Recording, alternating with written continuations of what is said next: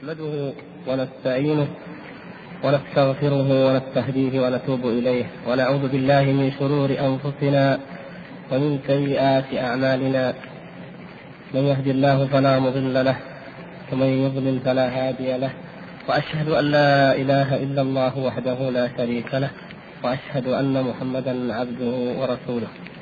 اللهم صل وسلم وبارك على عبدك ورسولك محمد وعلى آله وصحبه أجمعين. وبعد أيها الإخوة الكرام فكما تعلمون كنا في الدرس الماضي قد انتهينا من شرح باب القدر. وليس فقط الفقرة تلك الخاصة بالقدر بل هو في الحقيقة باب طويل كما علمتم. وإن كانت الفقرة الآتية وهي الفقرة الرابعة والخمسون أيضا مما يتعلق بالقدر لتعلقها بمرتبة الكتابة وهي من مراتب القدر كما تعلمون.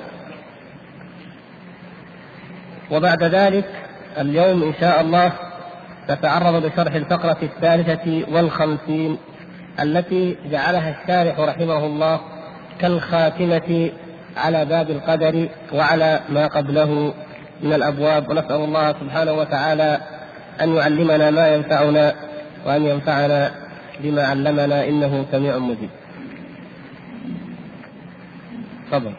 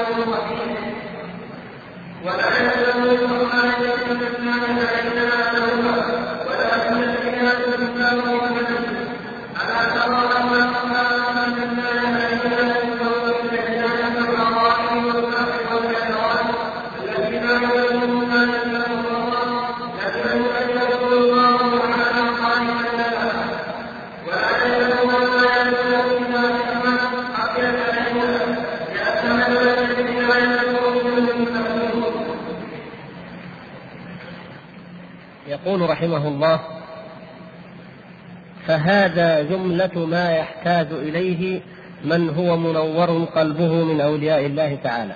فهذا الإشارة إلى أي شيء؟ يقول الشارح رحمه الله الإشارة بقوله فهذا إلى ما تقدم ذكره مما يجب اعتقاده والعمل به مما جاءت به الشريعة. فهذا جملة ما يحتاج إليه. فهذا أي الأبواب السابقة التي تقدم ذكرها. وكما تعلمون الأئمة في القرون الثلاثة وما بعدها أئمة السلف الأولون رحمهم الله تعالى لم يكونوا وإن لم نقل كلهم فبعضهم أو الأغلب لم يكونوا مهتمين بالتبويب في كتبهم أو التصنيف في الكتب التي هي فرد علمي. كانوا يعتمدون على الإلقاء أو على الكتابة والسرد غير مهتمين ذلك الاهتمام الذي عني به المتأخرون بالتبويب والفقرات وتفصيل الموضوعات. وهذا شاهد على ذلك. الإمام أبو جعفر الطحاوي رحمه الله لو أنه أتى بهذه العبارة أو لو نحن أردنا أن نضعها في موضعها الذي يليق بها في نظرنا وحسب ما نعرفه من التبويب مقدمة ثم أبواب ثم خاتمة لجعلنا هذه العبارة أين؟ أين نجعلها؟ في الخاتمة في خاتمة الكتاب. نعم لكن الشيخ جاء بها هنا. وجاء بها بعد موضع القدر لأن موضع القدر كما لاحظتم قد شد الشيخ رحمه الله وأثاره لأنه من أكثر الموضوعات التي تثير في الإنسان المؤمن ضرورة الدعوة إلى الإيمان والاستسلام والعبودية. فإذا عاش الإنسان في بيئة يكثر فيها النزاع في القدر والكلام في القدر يجد أن أهم ما يدعو إليه هو الدعوة إلى الإيمان بالله والاستسلام لأمر الله والتصديق بكل ما أخبر به الله سبحانه وتعالى من الوحيين وعدم الاعتراض أو التنازع في شيء من ذلك. فالشيخ كان مدفوعا فيما يبدو بهذه العاطفة القوية وهو يتحدث عن القدر فختم ذلك الباب بهذه العبارة وهي لائقة بالكتاب كله أو بالعقيدة التي وضعها جميعها. جملة ما يحتاج إليه من هو منور قلبه. ولا شك لو أننا نظرنا إلى ما قد سبق مما ذكره رحمه الله لوجدنا أنه ذكر أبوابا عظيمة هي من أهم الأبواب في أبواب العقيدة ولكن بقي أيضا أبواب مهمة. فلعلها فرصة أننا نتذكر جملة ما تقدم ما هي. التي يوصينا الشيخ رحمه الله هنا بها. ما هي الأبواب التي سبق أن شرحها أو أن ذكرها ووضح مذهب أهل السنة والجماعة فيها؟ طبعا كما تعلمون أول ما تكلم في مبحث التوحيد وأنواع التوحيد كما لعلكم تذكرون ذلك بعد ذلك في موضوع موضوع الشفاعة. نعم وإن كان متأخر شوية ما هو شرط الترتيب؟ ممكن نجيبها. أيضا موضوع إيش؟ الرؤية الأسماء والصفات ليست كلها إنما تعرض لبعضها بعض الأسماء. ومن هناك الشارح رحمه الله ذكر أنواع أو درجات المؤولين أو النفاة لصفات الله سبحانه وتعالى. أيضا مما تقدم مبحث نعم التأويل. مبحث الرؤية. تذكرون موضوع الرؤية؟ أيضا من الموضوعات التي ذكرها لحاجة ذلك العصر إليها وإلا فهي من ضمن الأمور التي تدخل تحت الغيبيات أو تحت أبواب الصفات. وأيضا آه، تكلم عن الإسراء والمعراج وتكلم عن الكلام. نعم من أهم الموضوعات موضوع الكلام حيث أطال فيه وذكرنا المذاهب الكثيرة في الكلام. وأيضا تحدثنا عن موضوع آخر وهو موضوع منهجي مهم وهو موضوع إيش؟ النبوة. النبوة موضوع مهم لكن ليس هو هذا هو موضوع علم الكلام. تحدث عن علم الكلام وعن خطره والتحذير منه وأنه يورث الوسوسة والشك. في مقابل هذا جاء به ليؤكد على مسألة الاستسلام والأخذ والتلقي من الكتاب ومن السنة. يعني هذه كلها الموضوعات قد تقدمت. وبقي موضوعات وأبواب مهمة. بعضها تقدم شيء منه وبعضها لم يتقدم بالمرة. فمثلا ماذا تذكرون من الموضوعات التي لم تتقدم ولم يسبق شرحها؟ إيش مثلا؟ الإيمان. أحسنت.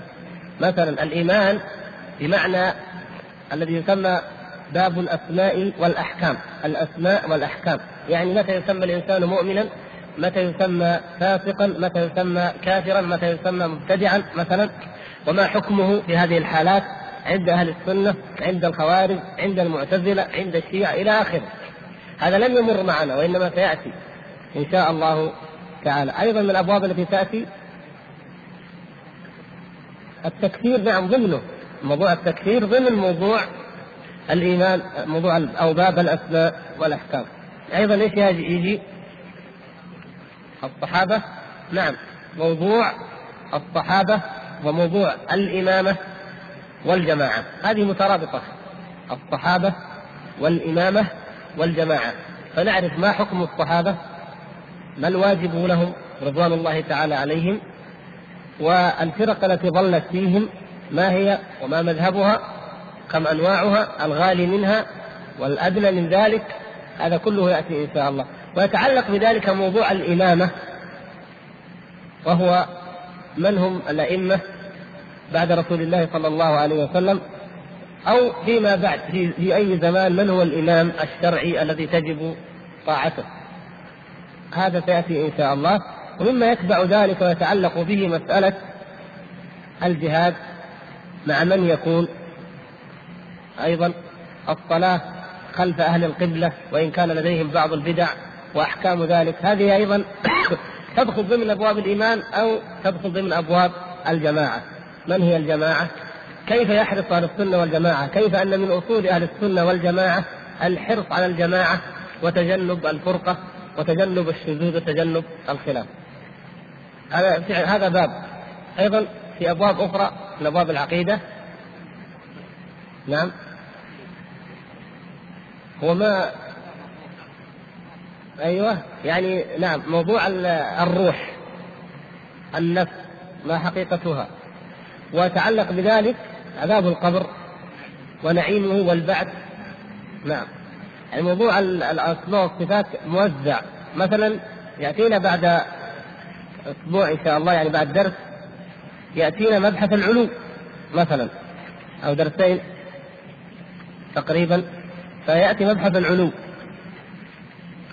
العلو هذا من مباحث الصفات كما تعلمون. لكن هناك مباحث مهمة في داخل موضوع الصفات يوجد أبحاث مهمة جدا. هي من أهم المسائل التي تبحث والتي لو فهمت لفهمت بقية الصفات. من أهم ذلك مسألة الكلام. وهذه تقدمت. والرؤية. وهذه أيضا سبقت. وبقي موضوع آخر مهم وهو إيش؟ العلو. يعني موضوع العرش. العرش. والعلو عموما. موضوع العلو علو الله سبحانه وتعالى والأدلة الواردة في ذلك. مبحث طويل سيأتي إن شاء الله سبحانه وتعالى. فهذه نجد أنها أيضا من المباحث المهمة التي لم نبحثها ولكنها تأتي إن شاء الله وإن كانت الإشارة إليها لا بد أن ترد باعتبار الترابط ما بين الموضوعات. كذلك من موضوعات العقيدة المهمة التي سوف تأتي إن شاء الله وهي من جملة ما يحتاج إليه المسلم ولكنها ليست مما تقدم أي ليست مما يشير إليه الشيخ رحمه الله الماثل ولكنها مما سيأتي إن شاء الله ولا بد منها للمؤمن موضوع علامات القيامة وأشراط الساعة. هذه أيضا لا بد أن نعرفها. وهنالك أيضا يأتي الشيخ رحمه الله فيشرح ما يتعلق بالكهنة والعرافين وهو ما أشار إليه الشارح رحمه الله هنا شرحا لما ذكر في هذه الفقرة. فهناك يأتي حكم إتيان الكهان والعرافين وهذا يتعلق بمباحث الألوهية. وكذلك يبحث رحمه الله كما سنلاحظ بإذن الله تعالى موضوع الدعاء. من الأشياء المهمة موضوع الدعاء. اختلف فيه أهل السنة مع الصوفية والمعتزلة في شروط الدعاء وآدابه والتعبد به وجدواه وفائدته. وهذا كله سيأتي بإذن الله سبحانه وتعالى. ويأتي أيضا معه وقريب منه يأتي قريبا منه موضوع الكرامات. كرامات المؤمنين وما هي الكرامة ولمن تكون وما هي ضوابطها وما هي شروطها. فنلاحظ من هذا أن هذه العقيدة رحم الله ماتنها وواضعها وشارحها. هذه ليست مرتبة بالدقة التي نجدها في كتب المتأخرين من علماء العقيدة مثلا. لكن يمكن أننا ننظر إلى كل فقرة من هذه الفقرات على أنها موضوع مستقل ونحيل أو نشير إلى الروابط مع الموضوعات والفقرات الأخرى إن شاء الله تعالى. وهذا ما قد عملناه وسنعمله بإذن الله سبحانه وتعالى. يقول من هو منور قلبه من أولياء الله تعالى. لم يتعرض الشيخ رحمه الله الشارح لشرح هذه العبارة لأنه سيأتي إن شاء الله ما يوضح ذلك ويشير إليه في مبحث الكرامات وهو موضوع أولياء الله. من هم؟ من هو ولي الله؟ لكن لا بأس أن نذكر شيئا من ذلك إن شاء الله نحن هنا ما دمنا عند هذه الكلمة. من هو منور قلبه من أولياء الله تعالى. تعلمون أيها الإخوان أن أعظم أولياء الله سبحانه وتعالى وأجلهم وأعلاهم مقاما هو محمد صلى الله عليه وسلم. وكذلك بعده مع بعده الأنبياء والصحابة والصالحون الصديقون والشهداء والصالحون إلى أن يرث الله الأرض ومن عليها. فأعلى جيل من جيل الأولياء هو الجيل الذي كان فيه النبي صلى الله عليه وسلم. وأعظم الأولياء في هذه الأمة هم الصحابة الكرام. فلا يجوز أن يخطر ببال أحد من المسلمين أن جيلا بعدهم أو فردا بعد الصحابة رضوان الله تعالى عليهم يمكن أن يكون أعظم في درجة الولاية من الصحابة. لا يمكن أبدا. حتى لو جاء إنسان وذكر الأئمة المشهود لهم بالخير والفضل المجمع على مكانتهم وإمامتهم في الدين لو قال لنا ما تقولون في عمر بن عبد العزيز في سفيان الثوري في مالك بن أنس الشافعي أحمد بن حنبل اولئك الاجله هل أحد منهم أفضل من الصحابة؟ لا على فضلهم وعلى علو مكانتهم وعلى أننا نتقرب إلى الله تبارك وتعالى بحبهم وأنهم أيضا هم من القرون المفضلة أو ممن هم أقرب إلى القرون المفضلة الثلاثة ولكن لا يرتقي أحد منهم إلى أن يكون كأحد الصحابة أو أفضل من أحد الصحابة. هذه قاعدة أساسية ولكن على بداهتها وفطريتها وأن كل إنسان بإذن الله لا تخفى عليه هذه القاعدة نجد أنها منسيه أو تكاد تكون منسيه تماما في شعور وفي إحساس كثير من المسلمين بدليل ما تشاهده من تعظيم وإجلال بل تقديس وعبادة للمتأخرين جاءوا من بعد ويقال إنهم أعظم الأولياء وإنهم أشرف أو أفضل الأتقياء كيف يتفق هذا؟ كيف يصح أن تلغى هذه العقيدة وهذه القاعدة على بدهيتها وعلى ما يشهد لها من كتاب الله ومن سنة رسوله صلى الله عليه وسلم. التي لو أننا أردنا أن نذكر الأدلة فيها لطال بنا المقام جدا لكنها معلومة ولله الحمد. إذا لا جيل أفضل من هذا الجيل أبدا. هم أولياء الله. ينبني على ذلك ويترتب عليه أن صفات الأولياء يجب أن تكون مثل أولئك مشتقة منهم أن كل ولي لله تبارك وتعالى فهو مقتد لذلك الدين بأولئك الصحابة الكرام والسلف الصالح. فمن سار على منهاجهم ونسج على منوالهم فهو ولي من أولياء الله سبحانه وتعالى أي بالغ الدرجة أو الذروة في الولاية لأن الولاية عامة وخاصة فالكلام في الولاية الخاصة. أما الولاية العامة فكل المسلمين أولياء لله تعالى. من هم أعداء الله؟ الكفار. ومن هم أولياء الله؟ المؤمنون. من هم حزب الله؟ المؤمنون. وحزب الشيطان؟ الكافرون. هذه بدهيات. فإذا كل مسلم في الحقيقة هو من أولياء الله. إذا نظرنا إلى الولاية العامة من جهة أنه من أهل التوحيد والإسلام والإيمان. لكن الولاية التي هي كما نقول في التقوى كما نقول في البر كما نقول في الطاعة هذه الكلمات الشرعية أيها الإخوة كلمات شرعية. نقول أبرار نقول صالحون متقون مؤمنون. مطيعون. ما يعني ماذا تعني هذه الكلمات؟ هذه الكلمة هذه المصطلحات كلمات الشرعية تعني درجات مختلفة. المؤمنون يتفاوتون في الإيمان. المتقون أيضا يتفاوتون في التقوى. الأبرار وهكذا.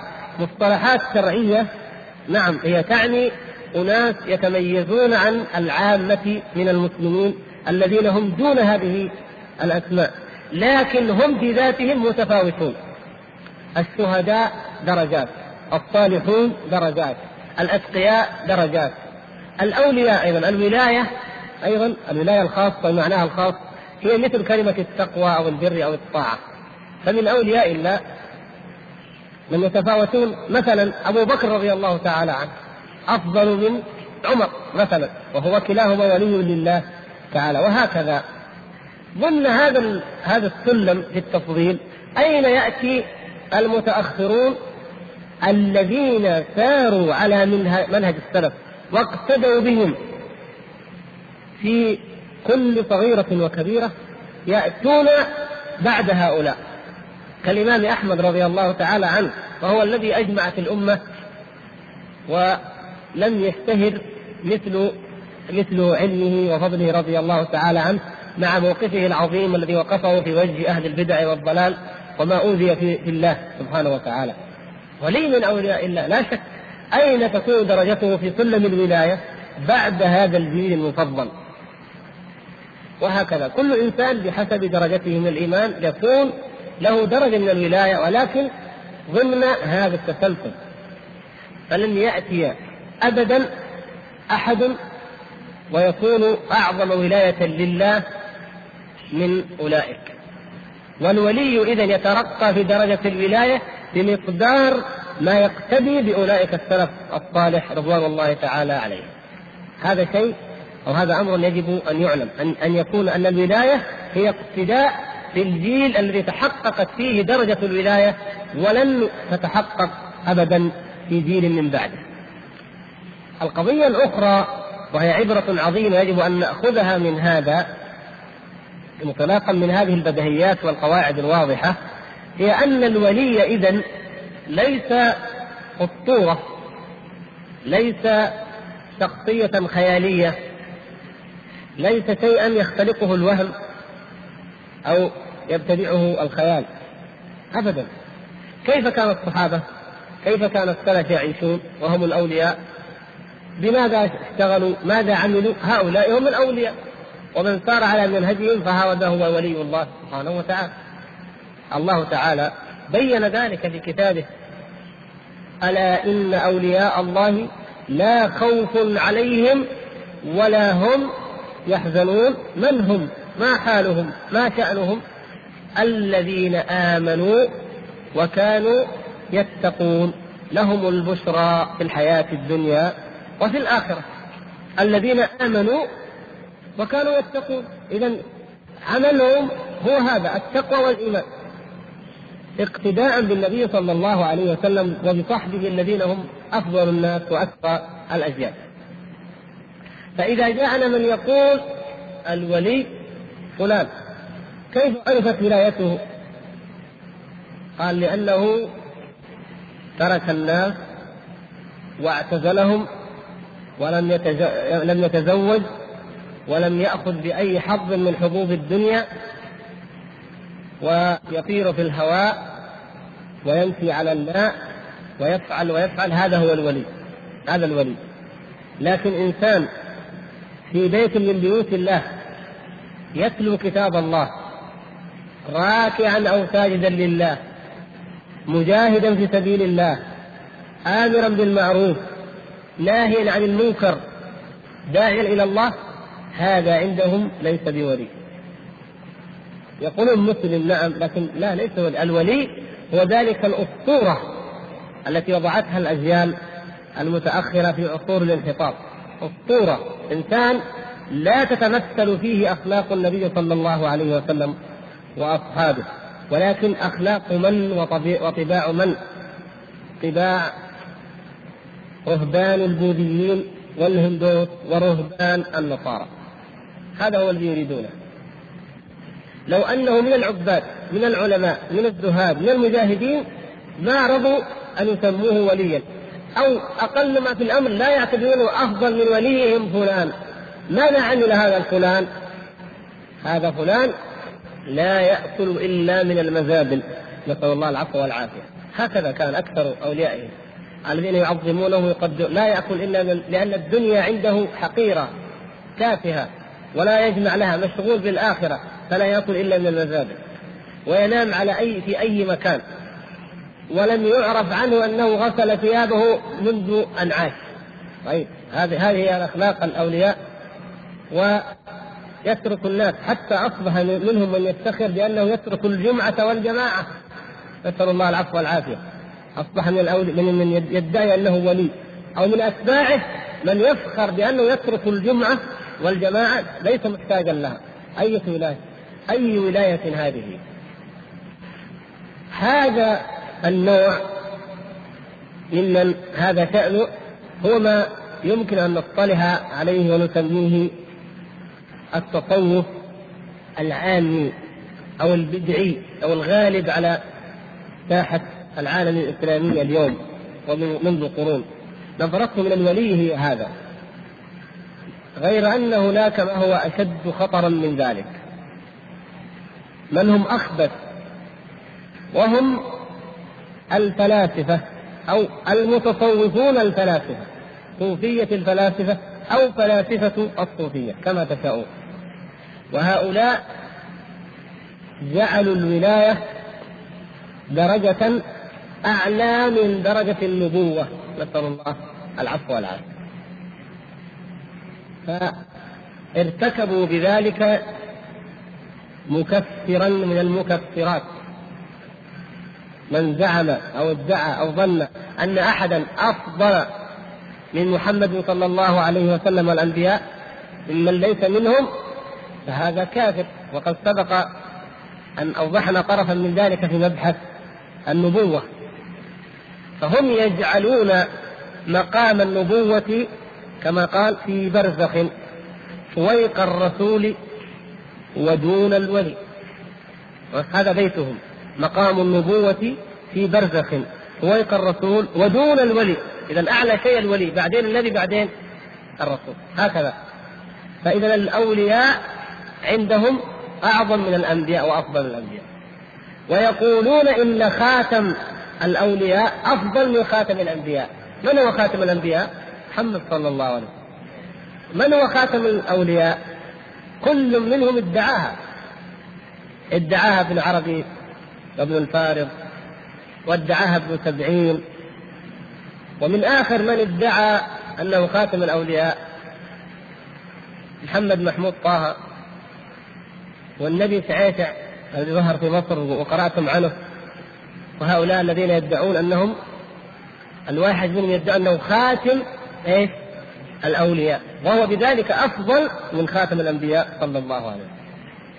فهؤلاء لا شك في خروجهم من الإسلام ومروقهم من الدين وكفرهم. ولهذا كفرهم أكثر الأمة ولله الحمد. ولم يتردد في تكفيرهم إلا من جهل بحالهم أو كان على منوالهم. أما غيرهم فلا شك في كفرهم. فباسم الولاية هذه إذا كفر أولئك القوم.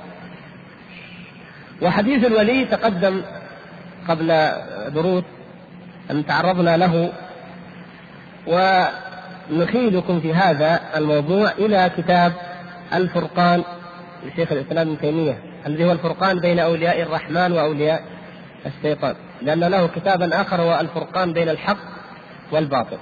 وكذلك كتاب ولاية الله الذي كتبه الإمام الشوكاني رحمه الله. شرح حديث الولي وحققه الدكتور إبراهيم هلال. وسوف نتعرض لهذا المبحث بالتفصيل إن شاء الله الدقيق في آخر هذه العقيدة إذا وصلنا إلى ذلك الموضع بإذن الله. لكن أحببنا أن ننبه هنا إلى هذه التي هي من الأصول والقواعد الجلية في هذا الموضوع. يقول وهي درجة الراسخين في العلم. درجة الراسخين في العلم يقول الشارح رحمه الله أي علم ما جاء به الرسول صلى الله عليه وسلم. ينبغي أننا نقول ذلك حتى وإن لم يكتبها الشارح لأنه ينطقها قد يلفظها ولا يكتبها. فنصلي ونسلم عليه صلى الله عليه وسلم. جملة وتفصيلا نفيا وإثباتا. درجة الراسخين في العلم هي الإيمان بهذه العقائد ما تقدم منها وما سيأتي إن شاء الله. إذا الرسوخ في العلم ليس هو التعمق والتكلف. هذه هي مناسبة إيراد الشيخ رحمه الله لهذه العبارة. درجة الراسخين في العلم. يعني لا يأتي أحد ويقول أنا أريد أن أتعمق في مباحث القدر أتعمق في الصفات أتعمق في أي شيء فيأتي بما لم يأتي به أحد من من العلماء من أئمة السلف في هذا الباب ويقول أريد أن أرسخ في العلم. درجة الراسخين في العلم هي هذا هي الإيمان بهذه العقائد والاستسلام لما جاء به النبي صلى الله عليه وسلم من الوحي. وليس بعد ذلك من درجة إلا منزلة المتعمقين أو المتكلفين أو المتنطعين.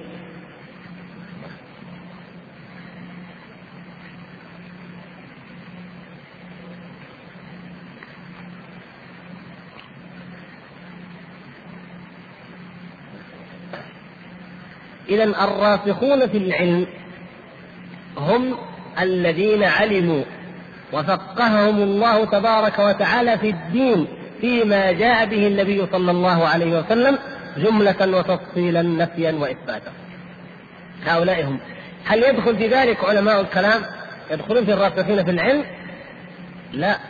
بل قد سبق فيما كما تعلمون فيما مضى أن تبين لنا أن علماء الكلام هم أكثر الناس شكا ووسوسة والعياذ بالله. إذا ليسوا من الراسخين في العلم. ولا يدخل في ذلك أيضا الجاهلون الذين يقولون على الله تعالى أو في صفاته أو في دينه بغير علم. هذا من باب الأولى. ويعني بالعلم المفقود علم القدر يقول الماتن لأن العلم علمان. علم في الخلق موجود وعلم في الخلق مفقود يعني العلم علمان مفقود وموجود. فيقول الشارح رحمه الله يعني بالعلم المفقود علم القدر الذي طواه الله عن أنامه ونهاهم عن مرامه ويعني بالعلم الموجود علم الشريعة أصولها أو أصولها وفروعها. طيب هذا إذا العلم الذي يرسخ فيه العلماء هو أي نوع من أنواع العلم؟ هو العلم الموجود. العلم الموجود الذي هو علم الشريعة والدين الأصول والفروع العقائد والأحكام. هذا هو العلم الموجود. وهذا هو ما بلغه النبي صلى الله عليه وسلم بلاغا كافيا كاملا. ولم يخن صلى الله عليه وسلم الرسالة وحاشاه من ذلك. وكذلك بلغه عنه أصحابه الكرام ولم يخونوا الرسالة والأمانة من بعده صلى الله عليه وسلم بل نقلوا ما بلغهم إياه كاملا غير موصول هذا هو العلم الموجود الذي علمنا الله تبارك وتعالى إياه. وهو سبحانه وتعالى العليم الخبير بماذا؟ ما ينبغي لنا أن نعلم ما نستطيع أن نفهم وما لا نستطيع. فأطلعنا عليه. وطوى عنا علما آخر استأثر به سبحانه وتعالى العلم المفقود ما طواه الله وما استأثر به من علم الغيب ومنه ما يتعلق بمسألة القدر هذه كما يقول علم القدر الذي طواه الله. الله سبحانه وتعالى لم يطلعنا على القدر وما كان الله ليطلعكم على الغيب ولكن طواه عن الأنام. نعم من ارتضى من هذا استثناء وسيأتي إيضاحه إن شاء الله. لكن الأصل والأساس أن ذلك العلم محجوب عنه البشر. اذا ماذا ماذا يجب عليهم؟ حيال هذا العلم أو هذين العلمين. بالنسبة للعلم الموجود يجب أن يتعلموه وأن يتفقهوا فيه وأن يعملوا به ويؤمنوا به. وأما العلم المفقود فما هو الموقف؟ الإيمان والتسليم فقط. ولا, ولا يستطيعون غير ذلك. لا أن يتكلفوا معرفته كما فعل أهل الكلام وأهل التصوف تكلفوا أن يعرفوه فضاعوا وتاهوا ولا أن يكفروا به كما فعل أيضا الفلاسفة وأهل الكلام حينما كفروا بما لم يحيطوا بعلمه. بل كذبوا بما لم يحيطوا بعلمه ولما يأتهم تأويله.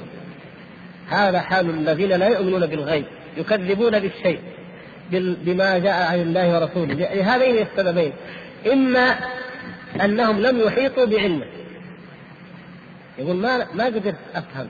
ما أستطيع أفهم كيف يقدر الله هذا الشيء ثم يجازيهم عليه؟ ما فهمت ما استطعت. فيكفر به. اذا هذا كذب بما لم يحيط بحسن علمه. وليس عدم إحاطتك أيها العبد العاجز الضعيف المسكين المحدود الذهن والعقل. ليس عدم إحاطتك بالعلم دليلا أو مبررا للتكذيب به أن تكذب الله ورسوله. أبدا. والسبب الآخر هو ولما يأتهم تأويله. يقولون كيف نؤمن بعذاب القبر؟ ماذا تريدون لكي تؤمنوا به؟ قالوا نريد أن نراه. فإذا رأوه آمنوا. إذا وقع لهم أو وقع لإنسان ورأوه قالوا الآن نؤمن. آه الآن الآن لم يعد إيمانا. لم يعد غيبا. أصبح مشهودا. ولهذا لا تقبل توبة الكافر أو التائب عموما إذا رأى الملائكة. وقد جاءت بقبض روحه. انتهى. الآن رأى. رأى عيانا ما كان يطالب بأن يؤمن به غيبا. يقول الآن آمن. ومن الذي لا يؤمن حينئذ؟ البهيمة. إذا رأت الشيء صدقت أنه موجود. انتهى. لم يعد هنالك شيء يمكن أن يعتبر إيمانا وأن يرتجى الثواب وأجر المؤمنين من ورائه. لا. فإذا الموقف من هذا الموقف الصحيح الذي كان عليه النبي صلى الله عليه وسلم وأصحابه هو هذا. ولهذا تجدون أنه حتى الرسول صلى الله عليه وسلم ثم الصحابة من بعده كانوا يعلمون الناس ويفقهونهم في العلم الموجود. أما العلم المفقود أما علم الغيب فكانوا يقولون الله أعلم.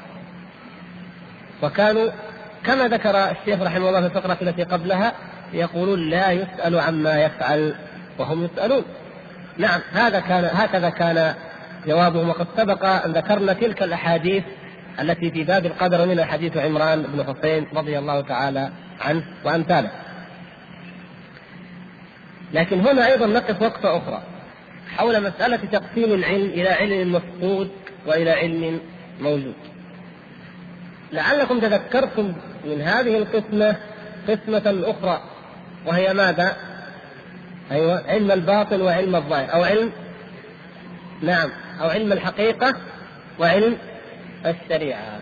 هذا شاهد لمخالفة هذه السنة التي ذكرها الشيخ رحمه الله. لما جاء الباطنيون الباطنية قالوا العلم الشرعي علم الشريعة كله هذا علم ظاهر من العلم الظاهر من الذي أنزل للعوام للعامة. وأين العلم الباطن؟ قالوا العلم الباطن ليس علم الغيب عند الله سبحانه وتعالى. لا وإنما هو علم للخاصة الذين يتلقونه. عمن؟ قالوا عن الإمام. الباطنية يجعلون أئمتهم المستورين المعصومين يجعلونهم واسطة لذلك العلم الباطن. ويزعمون أن لكل آية من القرآن ظاهرا وباطنا والباطل له باطل والتأويل له تأويل حتى قال بعضهم إلى سبعمائة باطل كيف كيف يعرف الحق؟ وهذه وسيلة لهدم هذا الدين يأتي الإنسان العربي أو من تعلم العربية فيفهم من الآيات مثلا يقول الله سبحانه وتعالى وإلهكم إله واحد. إذا الرب واحد. قل هو الله أحد الله تعالى أحد. هكذا. واضح. هذه هذا هو ظاهر الآيات وهو باطنها وهو حقيقتها. وأقيموا الصلاة وآتوا الزكاة. إذا أنا يجب علي أن أصلي ويجب علي أن أزكي. هذا هو ديننا. جاء أولئك لو قالوا للناس اكفروا بهذا القرآن. من يصدقهم؟ من يكفر هكذا مباشرة؟ يقول أنتم تدعون إلى الكفر فيقاتلونهم. جاءوا إليهم قالوا لا. آمنوا الإيمان الحقيقي الإيمان الصحيح. وما هو الإيمان الصحيح؟ قال والإيمان المأخوذ عن الأئمة. العلم الباطن العلم الحقيقي. لا تأخذ الآيات على ظاهرها كالعوام. صحيح والله العوام. يفهمون وأقيموا الصلاة وآتوا الزكاة يعني يصلي ويزكي. طيب هذا فهم العوام. الفهم الحقيقي هو فهم الخواص. وما هو؟ فيفسرون له كل طائفة حسب ما تريد. أن الصلاة هي كذا وأن الزكاة هي كذا. الباطنيه بجميع فرقها وشعبها هي من الطوائف الخارجة من الملة والخارجة عن فرق هذه الأمة جميعا. وهي التي فسرت الدين بهذه الطريقة لهدمه لغرض هدمه. وإبعاد الناس عن حقيقة الكتاب والسنة بهذه الوسيلة الخبيثة أنه أن الدين له ظاهر وله باطن. ويتلقى الباطن عن الأئمة المذكورين وكل فرقة ضالة أخذت منهم أو بعض الفرق التي انتهجت مناجهم أخذت منهم بشعبة. فالرافضة يوافقونهم بأن الأئمة المستورين هم يعلمون الغيب ويعلمون ما كان وما سيكون وأنهم مطلعون على العلم الباطل. وإن لم يتعمقوا مثلهم في إنكار الأحكام العملية مثلا الأحكام العملية الرافضة لا يوافقون الباطنية فيها يعني الصلاة والزكاة والحج والعمرة والوضوء عند الرافضة هي نفس الأعمال الظاهرة المعروفة عند المسلمين. على دين أنها تفسير آخر لكن هي نفسها. أما الباطنية لا يرون الصلاة هي هذه الصلوات النصيرية والإسماعيلية وجميع هذه الفرق. لا ترى أن الصلاة هي هذه الصلاة ولا الوضوء هو الوضوء ولا الزكاة هي الزكاة إلى آخره. لكن يوافقونه في أن الإمام يعلم الغيب؟ نعم. كما في الكافي وغيره. وأن الأئمة يفسرون القرآن ويعلمون بواطنه؟ نعم. إلى آخره. هؤلاء من؟ الرواتب الصوفية أيضا أخذوا بحظ من ذلك.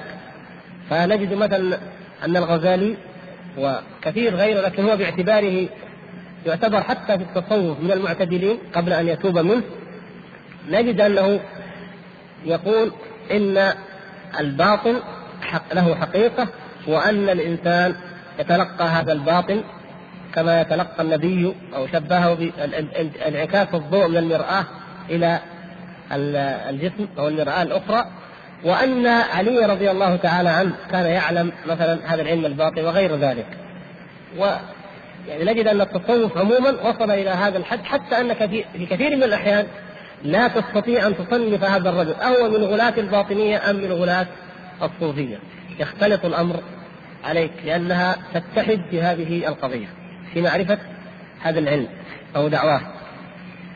لكن الصوفية يأتون بشيء آخر أو بمسميات أخرى ويقول علم الرسوم أو علم الظاهر مقابل علم أو علم الشريعة مقابل علم الحقيقة كما قال أخي على طريق الحق هنا منتصف الشريف. شيخي فلان عن شيخي فلان عن شيخي فلان. إلى علي أو إلى أبي بكر رضي الله عنه إلى محمد صلى الله عليه وسلم إلى جبريل إلى الله. فإذا هو يرى أن علم الخرقة والتي لا يعطاها ولا يلبسها إلا من بلغ درجة عليا في الإيمان إذا علم الخرق أعظم من علم الورق. وكما يقول قائل حدثني تأخذون علمكم ميتا عن ميت حدثنا فلان عن فلان عن فلان ونحن نأخذ عن الحي الذي لا يموت. فيقول حدثني قلبي عن ربي. إذا هذا علم إيش؟ علم الشريعة علم الحقيقة. أما علم الشريعة فهو ما لدى الناس. ويسمون هذا علم الرسوم يعني الرسوم الظواهر. وعندهم العلوم الحقيقية. يعني هكذا ظل أولئك. ظلوا في معرفة حقيقة العلمين اللذين أشار إليهما الشيخ رحمه الله. أن العلم علمان علم في الخلق موجود وعلم في الخلق مفقود.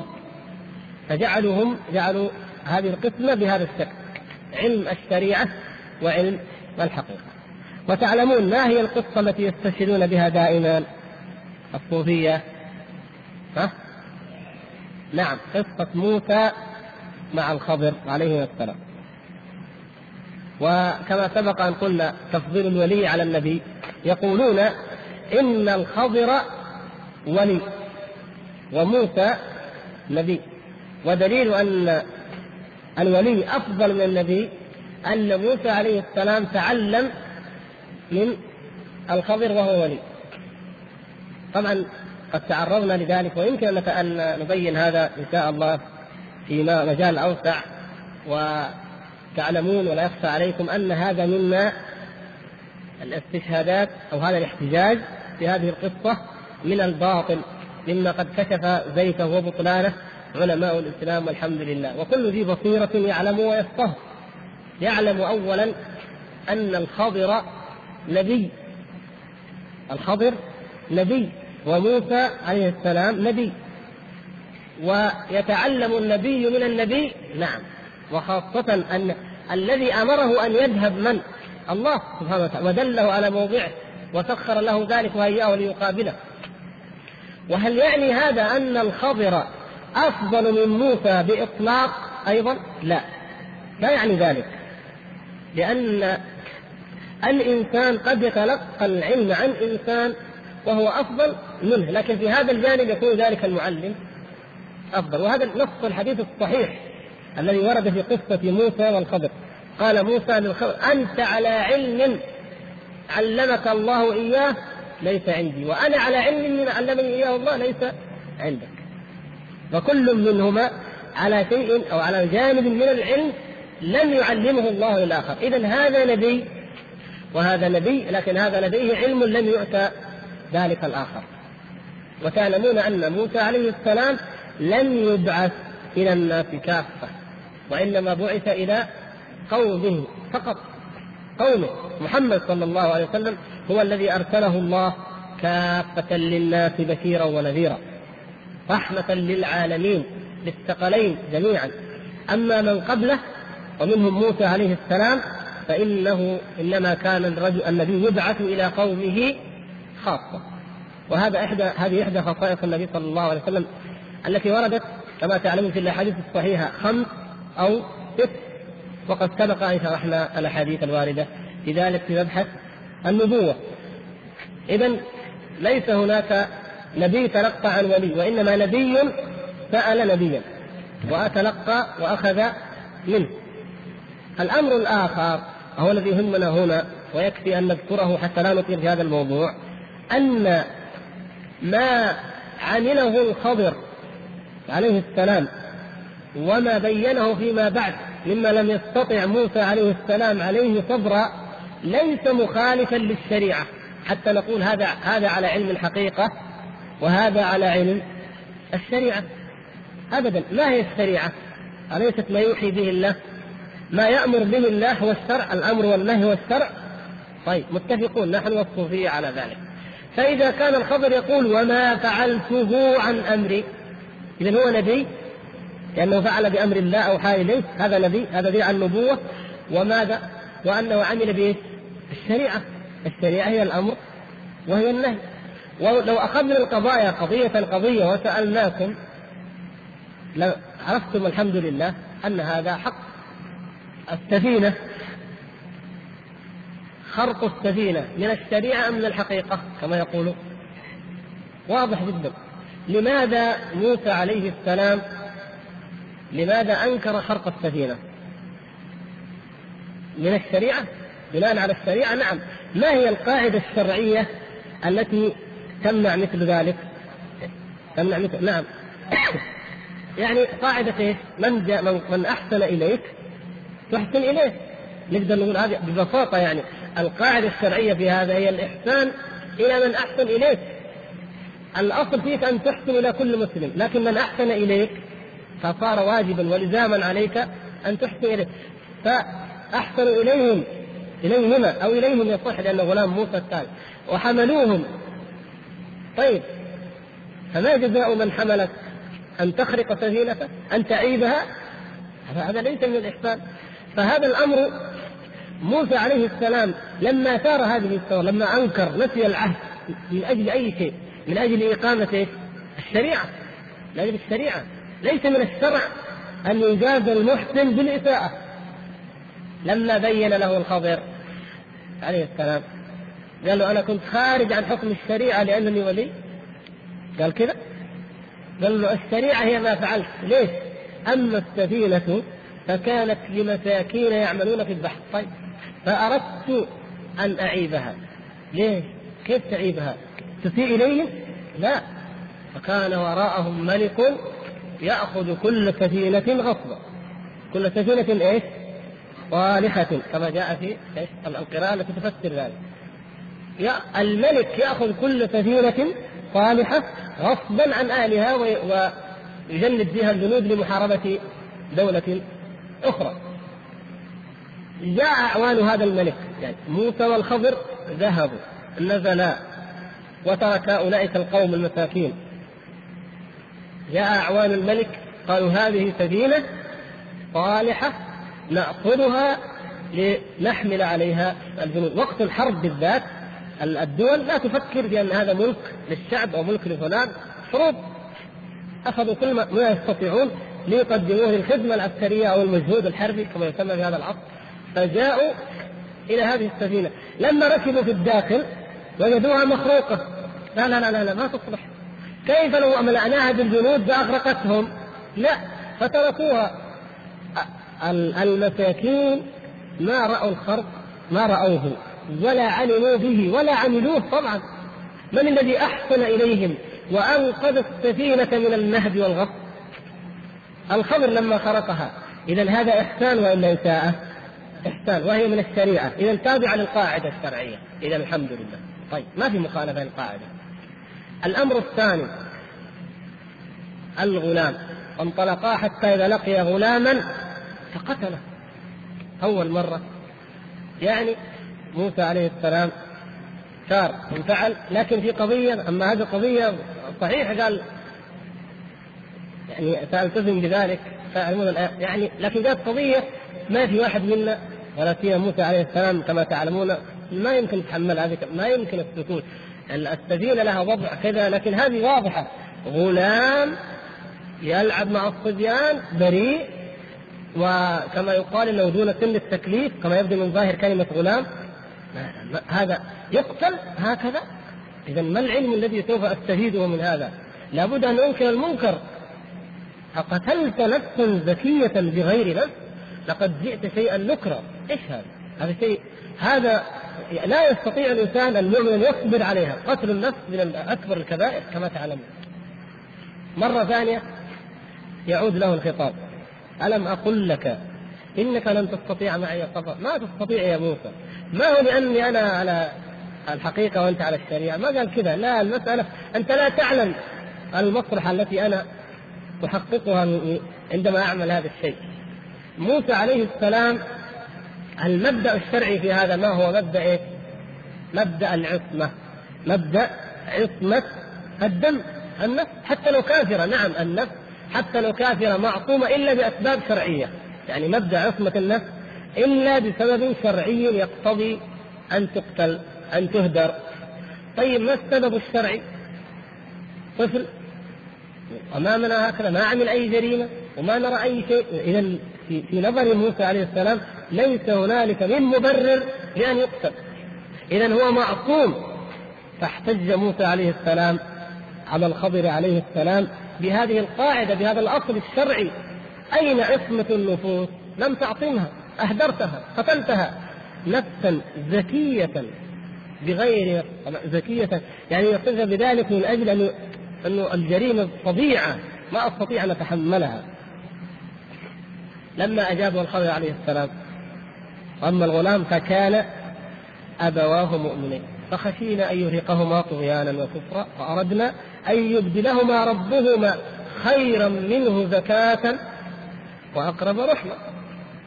إذا هذا الله سبحانه وتعالى أوحى إلى الخضر يا خضر أقتل هذا الغلام لأنه طبع يوم طبع كافرا ولو عاش وهو وهو كافر ابن كافر لأبوين مؤمنين صالحين لأرهقهما طغيانا وكفرا.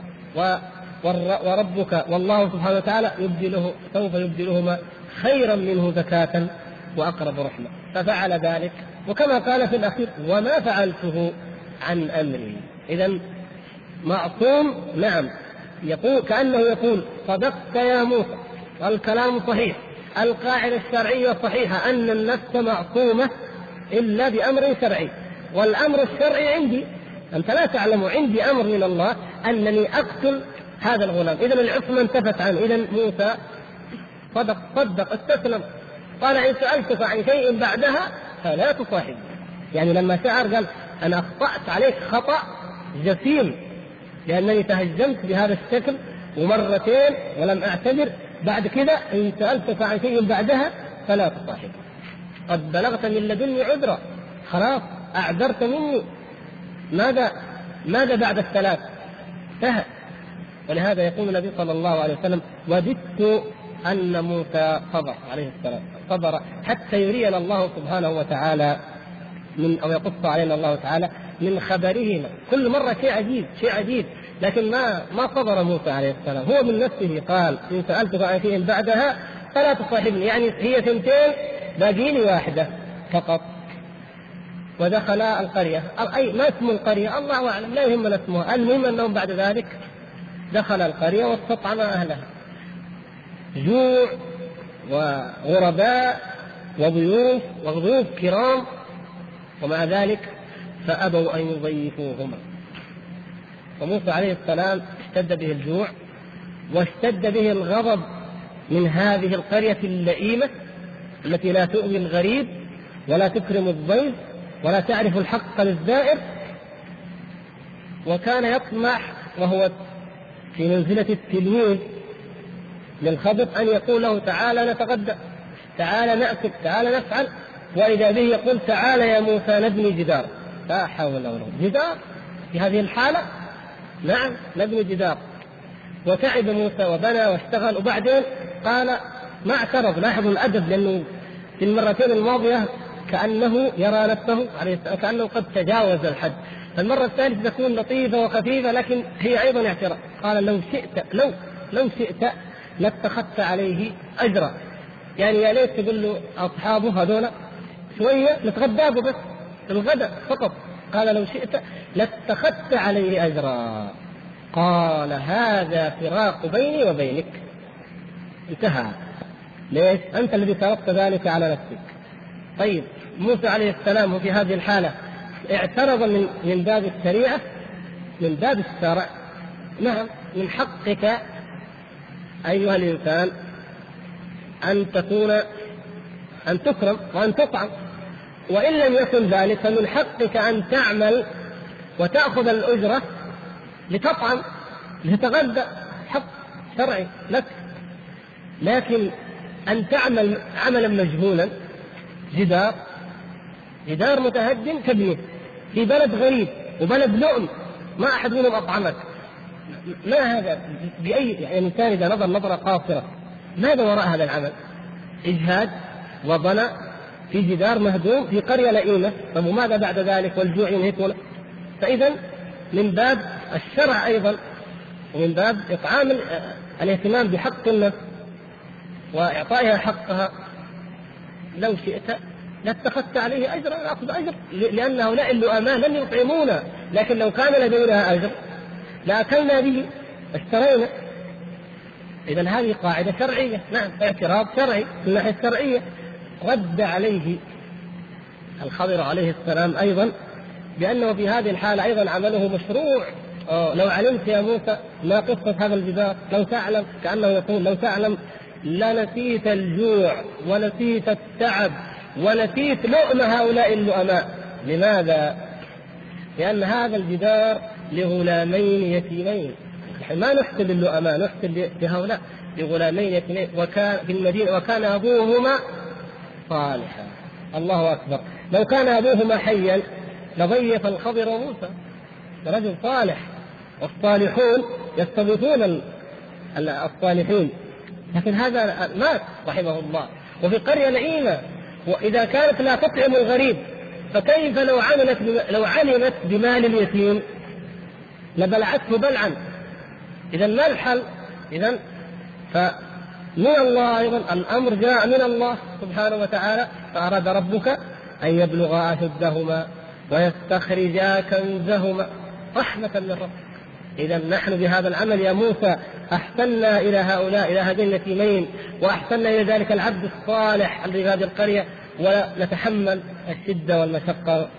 موسى عليه السلام إذا أجيب بجواب مشروع بجواب هو من الشريعة هو من الدين هو من أمر الله على اعتراض اعترضه لله غيرة لله وأيضا من انتصارا لدين الله ولشرع الله. فلا هذا خالف الشريعة ولا ذلك أفتى بغير الشريعة والحمد لله. إذا هذا هو. كلاهما على هذا العلم. كلاهما كانا يتكلمان عن العلم الذي هو أمر الأمر والنهي والشرع. وليس من هنالك من شريعة وحقيقة بل الحقيقة هي في هذه الشريعة التي أرسل الله سبحانه وتعالى بها نبيه محمدا صلى الله عليه وسلم وكانت أيضا شرائع الأنبياء من قبله كذلك. طيب موقف الناس من هذين العلمين. يقول رحمه الله فمن أنكر شيئا مما جاء به الرسول كان من الكافرين. من أنكر العلم الموجود كان من الكافرين. العلم الموجود الذي هو الشريعة التي أنزلها الله سبحانه وتعالى. من أنكرها كان من الكافرين. ومن ادعى علم الغيب كان من الكافرين أيضا. يعني من ادعى من أنكر الموجود كفر. ومن ومن ادعى المفقود كفر. هذا هو مراد الشارح رحمه الله هنا. لكن كلمة من أنكر شيئا مما جاء به الرسول كان من الكافرين. هذه الكلمة تحتاج إلى إيضاح. يعني أي شيء جاء به الرسول صلى الله عليه وسلم يكثر منكره لا بد من التفصيل. وإن كان هذا ليس مقامه لكن لا بد من الإشارة إليه وهو أنه ما ثبت مما جاء به الرسول صلى الله عليه وسلم ما جاء في القرآن أو السنة الصحيحة وكان معلوما من الدين بالضرورة أو مما لا يجهله مثل ذلك المنكر ولا يخفى عليه فأنكره فيكون كافرا. يعني شرطنا لا يجهله مثله. يعني لو لو أنكر أعرابي جاء من البادية شيئا من الدين لا يجهل مثله المقيم العالم قل لا يكفر هذا الأعرابي لكن لابد أن يكون مما لا يجهله مثله ممن يكون مثله يعلم أن ذلك من عند الله وأنه من مما هو معلوم من الدين بالضرورة. كتحريم الخمر أولا تحريم الشرك تحريم الخمر تحريم الربا مثلا الإيمان بنبوة محمد صلى الله عليه وسلم الإيمان بالملائكة وما أشبه ذلك. مما هو معلوم من الدين بالضرورة. لكن مسألة الأحاديث تذكرون الأخ الذي سألنا في الدرس الماضي بعد المغرب عن أحاديث الآحاد. وما قلنا هناك. الأحاديث منكر أي حديث من الأحاديث يكفر؟ لا لابد من التفصيل. إن كان الحديث هذا يدخل ضمن القاعدة السابقة. بأن يكون إما أن تكون أسانيده مشهورة أو متواترة ولا سيما المتواتر أو يكون هو الحكم المتضمن له مما علم من الدين بالضرورة هذا يدخل ضمن القاعدة الأولى. وأما إن كان من الأحاديث التي جاءت أسانيدها آحادا أو سنده كان آحادا ويخفى على مثل هذا الرجل فلا يكفر رأسا. نقول لا يكفر رأسا. ما نقول لا يكفر مطلقا ولكن رأسا وابتداء وإنما يعلم. يعلم. فإن كان إنكاره لشبهة أنه لم يصح أو لأي شبهة لاحظتم أن قلنا إيش؟ في الدرس الماضي تكفير من رد حكم الكتاب غير تكفير من تأول حكم الكتاب. حكم هذا غير حكم هذا. من تأول تكشف عنه الشبهة. ويزال تأويله. فإذا قال أنا لا أؤمن بهذا الحديث لأنه لم يصح. لأن في سنده فلان الواجب هنا لا نكفره بل نقول لا الحديث صحيح وهذه طرقه وفلان ثقة وهذا كلام الأئمة فيه حتى نثبت له أنه صحيح. لاحظتم كيف؟ فإذا إذا كان من أجل عدم التأكد من ثبوته من أجل أنه بنى رده للحديث على قاعدة كما مثلا في مذهب أهل الرأي يقولون الحديث الحديث وإن كان صحيحا إذا خالف ظاهر القرآن يرد. فإذا جئنا بحديث صحيح وقال أرده لمخالفته ظاهر القرآن هذا ليس كمن رد رده رد تكذيب رد إنكار وإنما لديه شبهة. الحال في هذه الحالة الحكم هو ماذا؟ أن نزيل الشبهة. ونبين له أن هذه القاعدة خطأ وإن كان عليها بعض الأئمة وإن قال بها من قال بها من فقهاء الإسلام. وهكذا. فإذا لا بد من التفصيل في مسألة إنكار شيء مما جاء به الرسول صلى الله عليه وسلم. والشارح هنا إنما قصده إنكار العلم الموجود. لو أن التعبير كان هكذا لكان أدق وأسلم.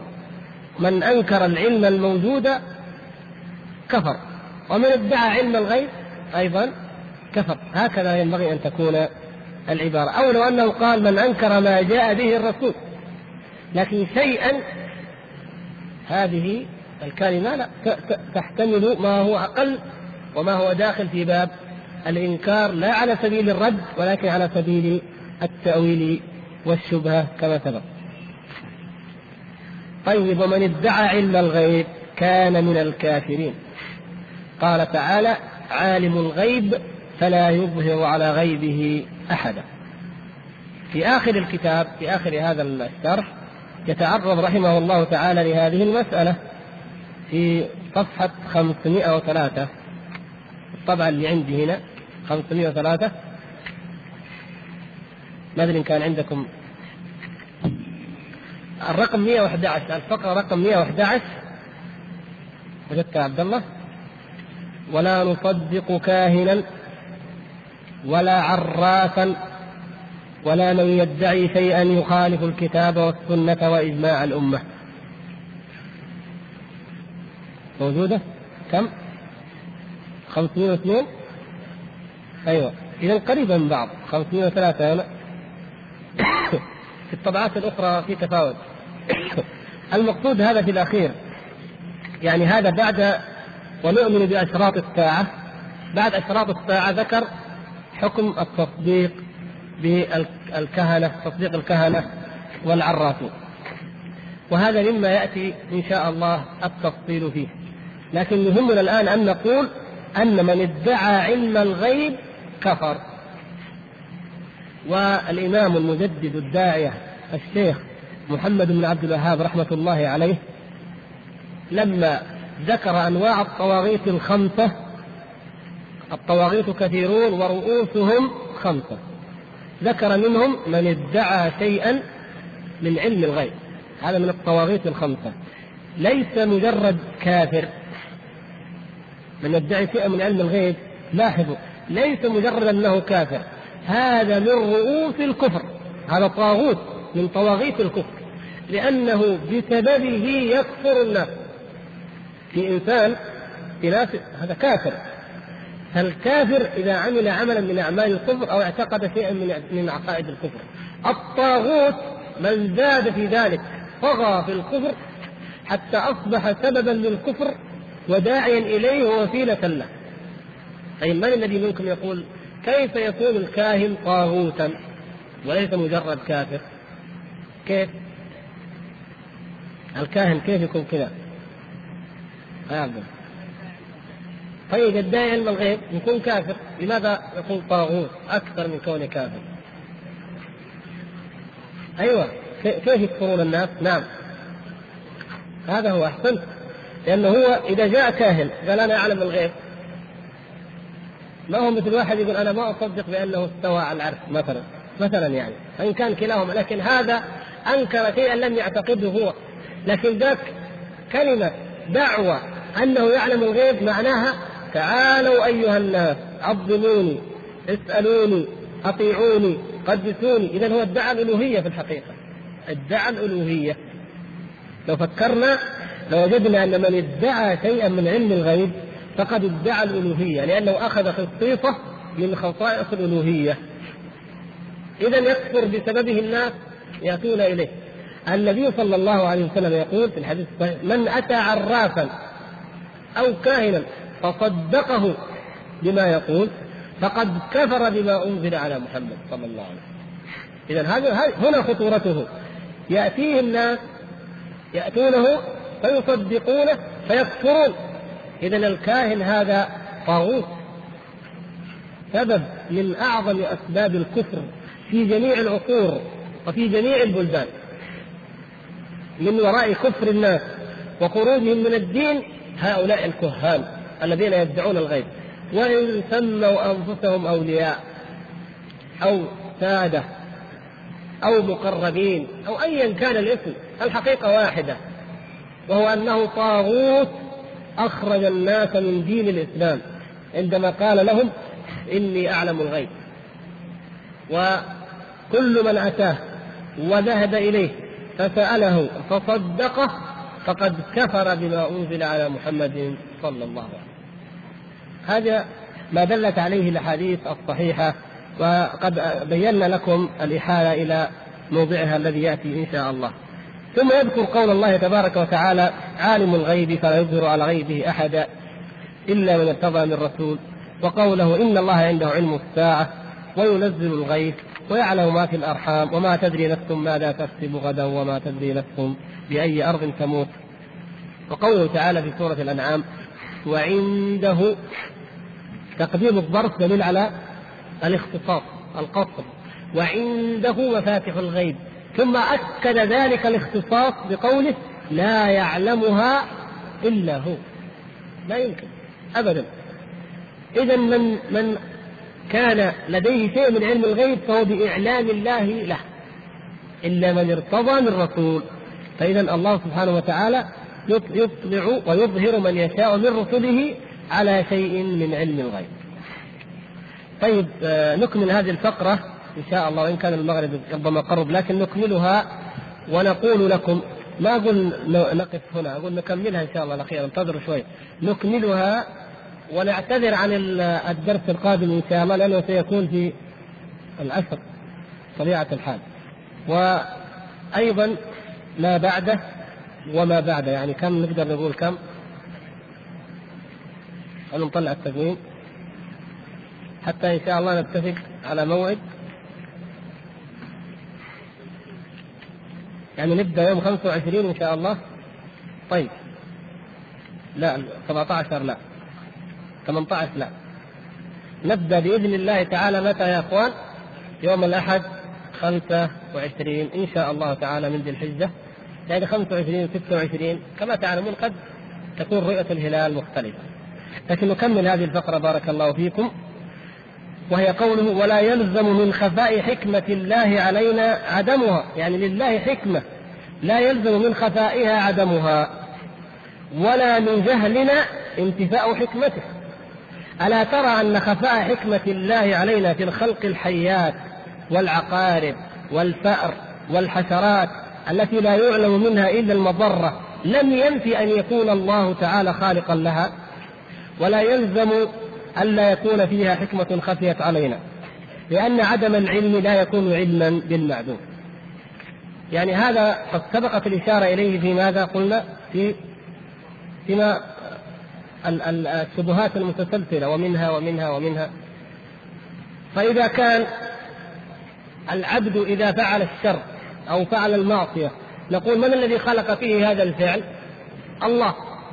وإن كان شرا. وإن كنا لا نعلم حكمة لفعله هذا الشر. فيقول الشيخ نحن لا لا نعلم الحكمة في خلق الحيات والعقارب مثلا والفاء وهي شر. ومع ذلك نقول إنها من خلق الله.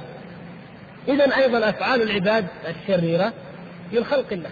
وقد سبق هذا في الحقيقة لكن الشيخ هنا لأن هذه القضية هي أهم ما يشغل بال المتتبعين لمسألة القدر. هي هذه المسألة.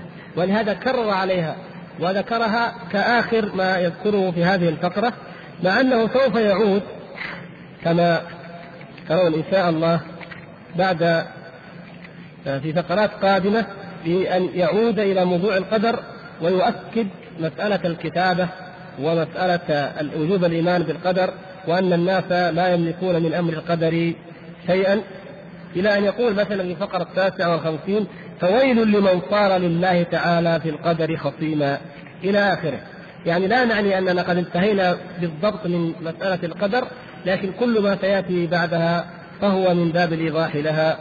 والحمد لله رب العالمين.